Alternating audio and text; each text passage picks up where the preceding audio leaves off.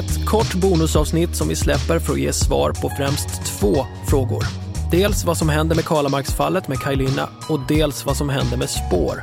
Blir det ytterligare en säsong? Och det är ju de två vanligaste frågorna vi har fått och de ska vi ge svar på. Men vi ska också besvara ett antal frågor som ställts i sociala medier av er som lyssnar. I studion Anton Berg och Martin Jonsson. Det är vi som gör spår.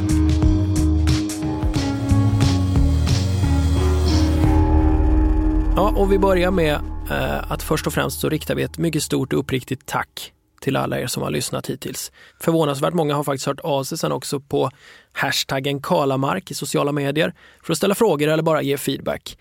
Och det här är Ja, men det går nästan inte att poängtera hur mycket vi uppskattar det här, det här stödet vi har fått. Och det är ju helt ovärderligt, eh, för det gör också att vi får fortsätta med det som vi gör.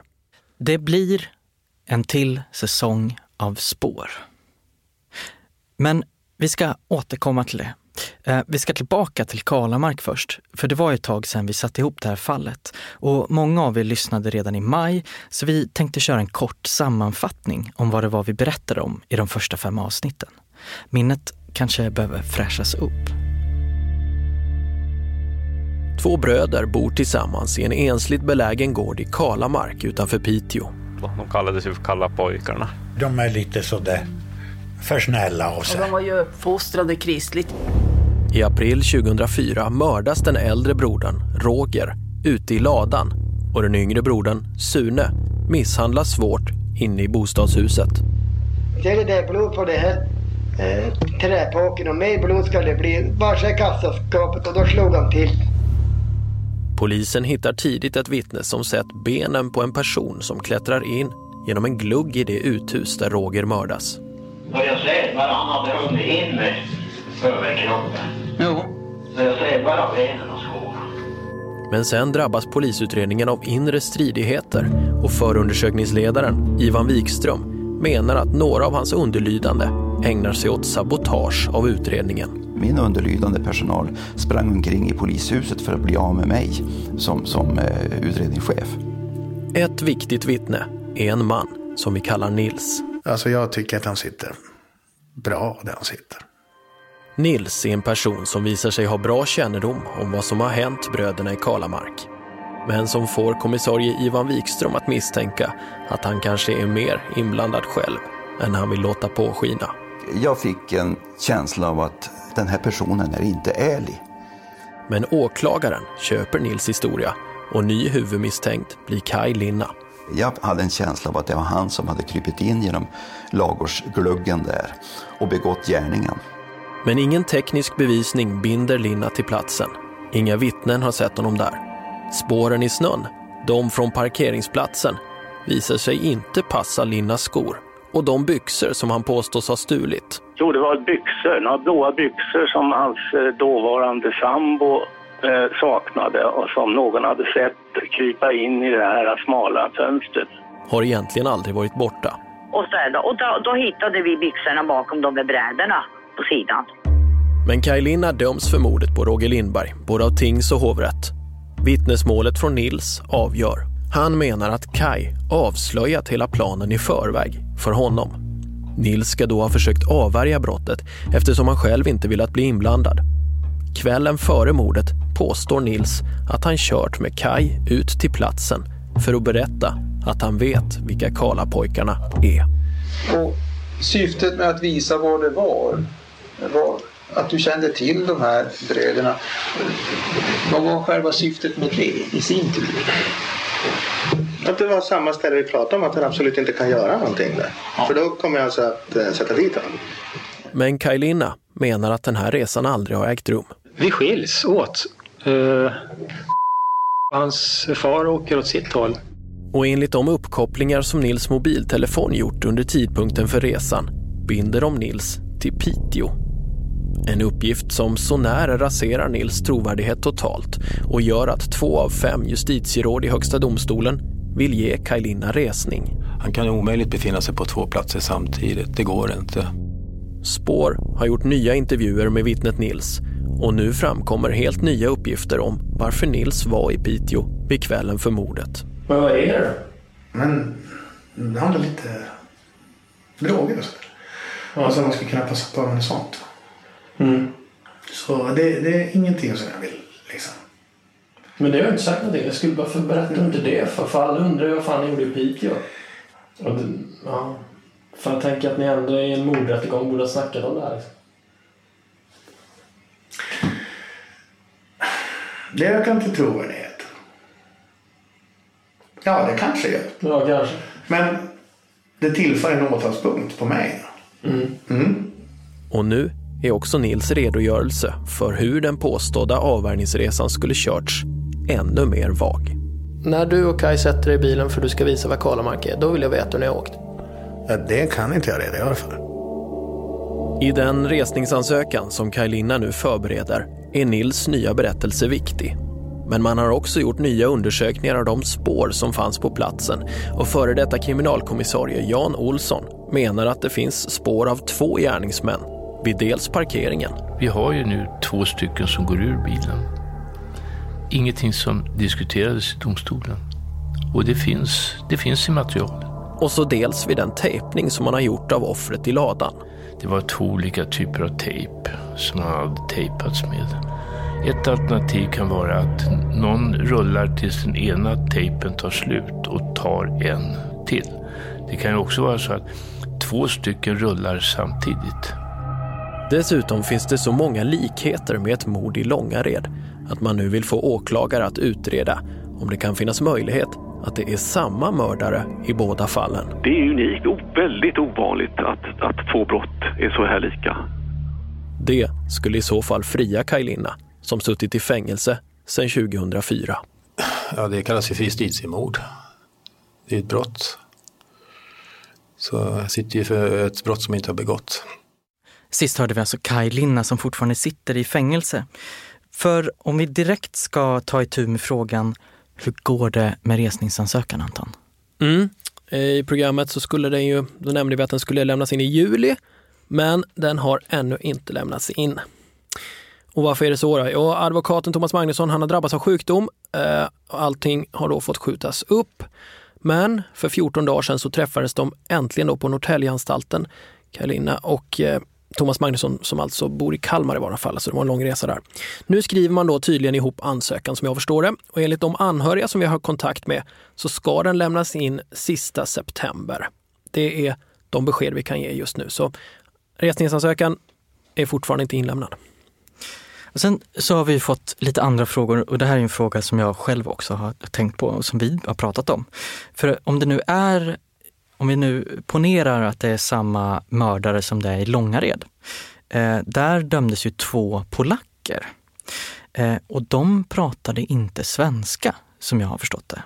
Eh, men Sune, den bron som överlever, som vi också hörde i inslaget här, han hörde ju någon som pratade svenska. Mm, vars är skåpet? Eh, jo men det, det där är ju, nu är vi inne på otroligt delikata grejer här eh, där vi har fått eh, vi har fått liksom gå fram med, med tåspetsarna, eh, Martin och jag, för att eh, vi kan inte peka ut en människa eh, hur som helst. Det blir förtal. Liksom. Eh, så det vi har gjort är att peka på vad som kommer med i resningsansökan. Och det, vi har inte nämnt någon vid namn heller, men enligt teorin där då som, som framförs av Jan Olsson och Peter Karlsson, utredarna, som tycker att det här är väldigt likt och som sen tar stöd av eh, professorn där som också uttalar sig. Det, det handlar om att en av personerna som gjorde det, som var skyldig i Långared, också ska vara skyldig i Kalamark tillsammans med någon annan som då pratar svenska. Det är teorin. Men så säger man inte vem där då. Och allt det här återstår ju att utreda. Ja, du Anton, och en av de vanligaste frågorna som jag får när jag stöter på människor som, eh, som lyssnat på På spår, säsong 1 eh, om Kalamark, då säger de så här, det är Nils som har gjort det, säger de. Vad tror du? Mm. Och det är ju, ja men jag har hört den också, och det är lite olyckligt måste jag säga. Um, Dels för att folk tror att vi sitter inne på svar som vi inte har redovisat i programmet. Alltså att man får ofta den frågan, vad tror du egentligen? Liksom. Eh, men allt vi vet har vi redovisat i, i podden hittills. Då. Eh, men vi, ingen av oss, eller de som har utrett det här efterhand eller då, tror egentligen att Nils har varit direkt inblandad i mordet. Och det är jätteviktigt att poängtera. Det är ingen som tror att han är mördare. Nej. Det finns flera anledningar till det. Det finns ett telefonsamtal som har ringts på hans telefon till exempel under själva mordet. Det finns också den här luckan som man har pratat om att han är alldeles för stor för att kunna krypa in genom den då, där gärningsmannens ben har synts. Så man är ganska överens om, alla är nog överens om att det är inte Nils ben man ser där eh, som, offret är, eller som vittnet Erling såg. Så Nils kan vi, han är möjligen intressant ur ett planeringsperspektiv. Alltså. Kan han ha haft de här planerna? Kan det vara han som satt igång dem? Kan han ha gett planen till någon annan? Ja, och det vi kan säga är väl egentligen att Nils vet väldigt mycket om brottet, mer än någon annan. Det är väl Mm. det vi egentligen kan säga. Och han hävdar ju att, han, att det beror på att han har hört allt från Kai. Men det behöver ju inte vara så. Men eh, den här Bertil då? Eh, ett av avsnitten så får man ju höra att den överlevande brodern pekar ut Bertil som den rösten han känner igen. Ja, det är det första han säger. Ja. Ja. Eh, sen misslyckas han dock med att, peka ut honom sen vid en direkt röstkonfrontation. Då, då pekar han ut en polis istället, eh, alltså någon som bara fyller ut testet. Så det kan man inte riktigt lita på då. Ehm, och Bertil har också ett telefonsamtal som skulle på något sätt ge honom alibi för det här. Så att det är heller ingen riktigt som tror att det är Bertil då som har varit med här. Möjligen har han känt till planen innan eller så. Mm. Han känner ju till bröderna och han känner till att de är rika och han har ju, han har ju pressat eller alternativt gjort affärer med dem. Eh, pressat dem på pengar eller gjort affärer med dem tidigare för en makalösa belopp.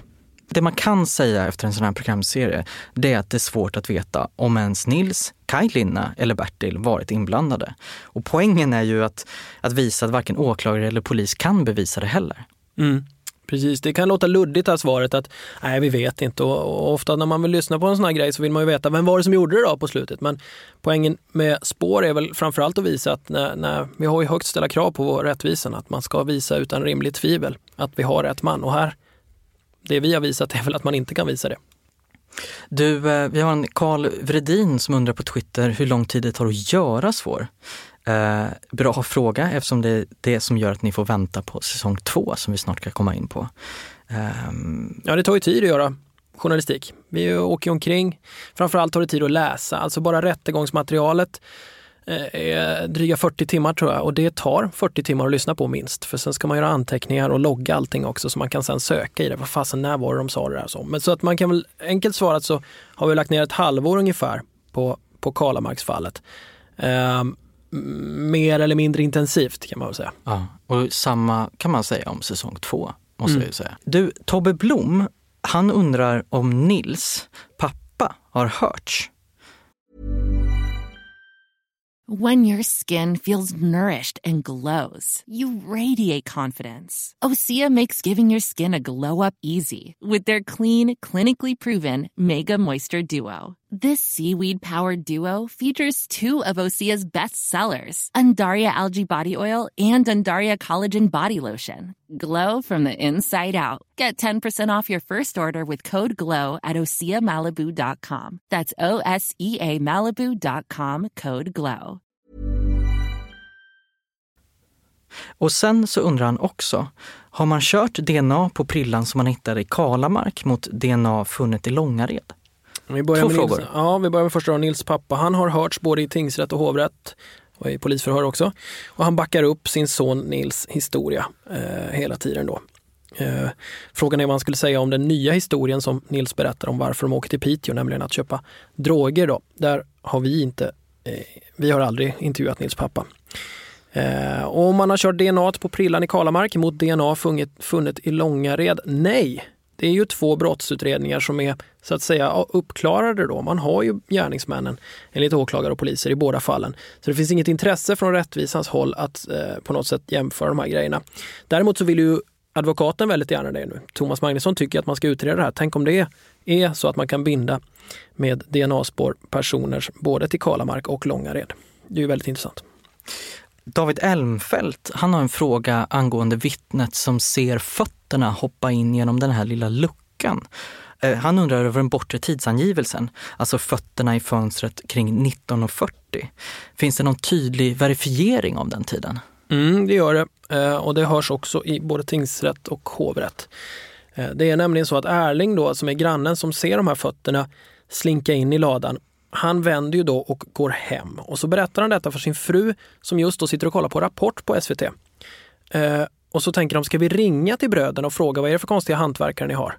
Och så tittar de på klockan och så säger de, nej det är 19.40, det är så sent. Det är för sent att ringa bröderna så de går och lägger sig tidigt. Då. Så att de, eh, de väljer att inte göra det av just den anledningen säger de både i tingsrätt och hovrätt. Alltså det är både Erling och hans fru som vittnar om att klockan är 19.40 då. Och det har de alltså rapport som en tydlig tidsangivelse för också, som en referens kan man Ja. säga. Precis.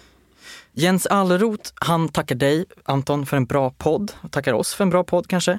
Ehm, jag undrar, vad är, egentligen, vad är egentligen Nils motiv för att sätta dit Kai? Det här är nästan en eh, million dollar question.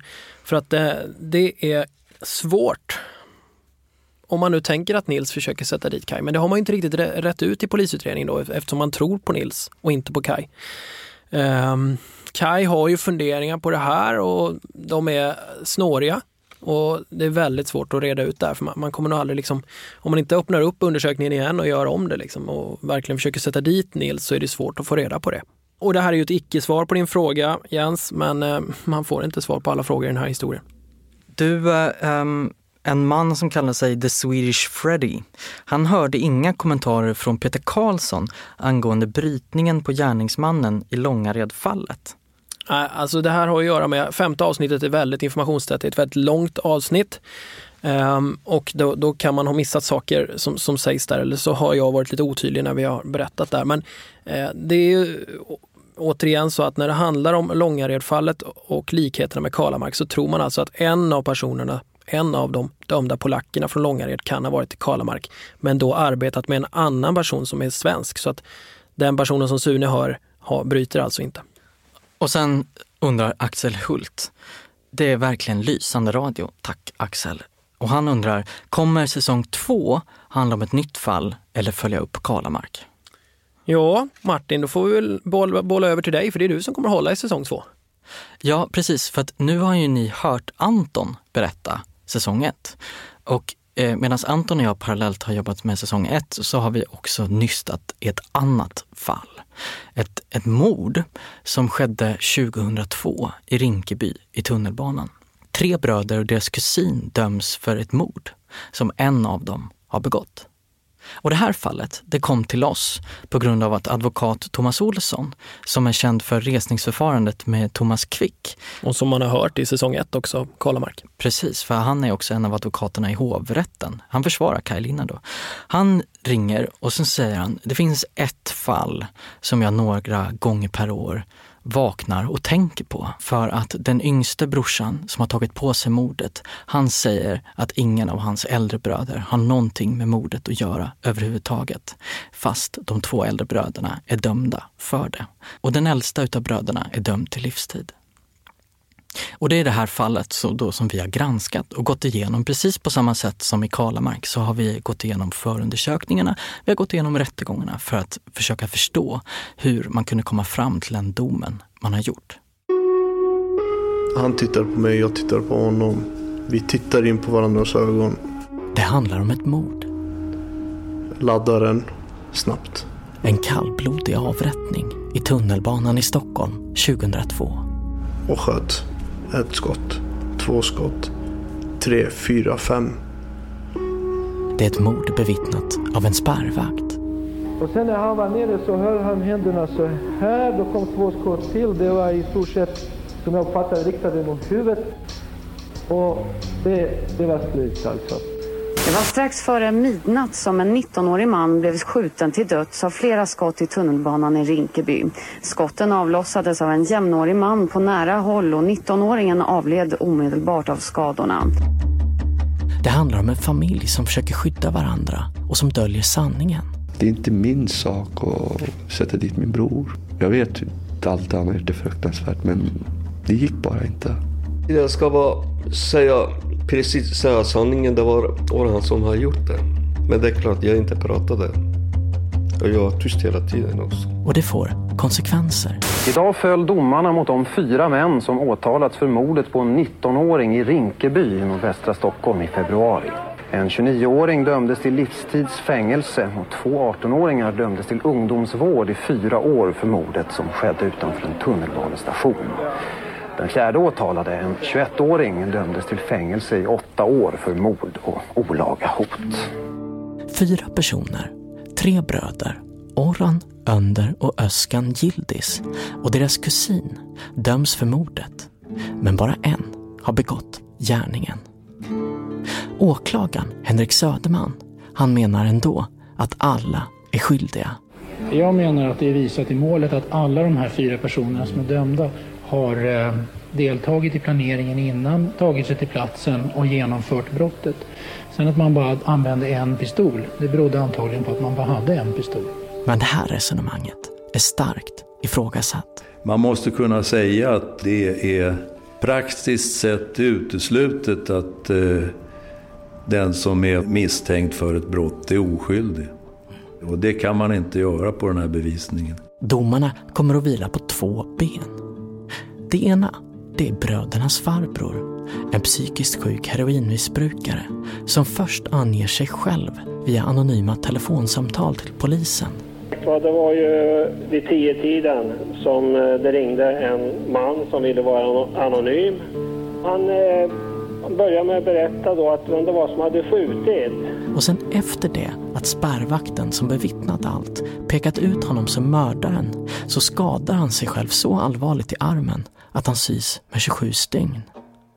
Och efter det, under ett ifrågasatt polisförhör, så pekar han ut sina brorsöner som de som begått mordet.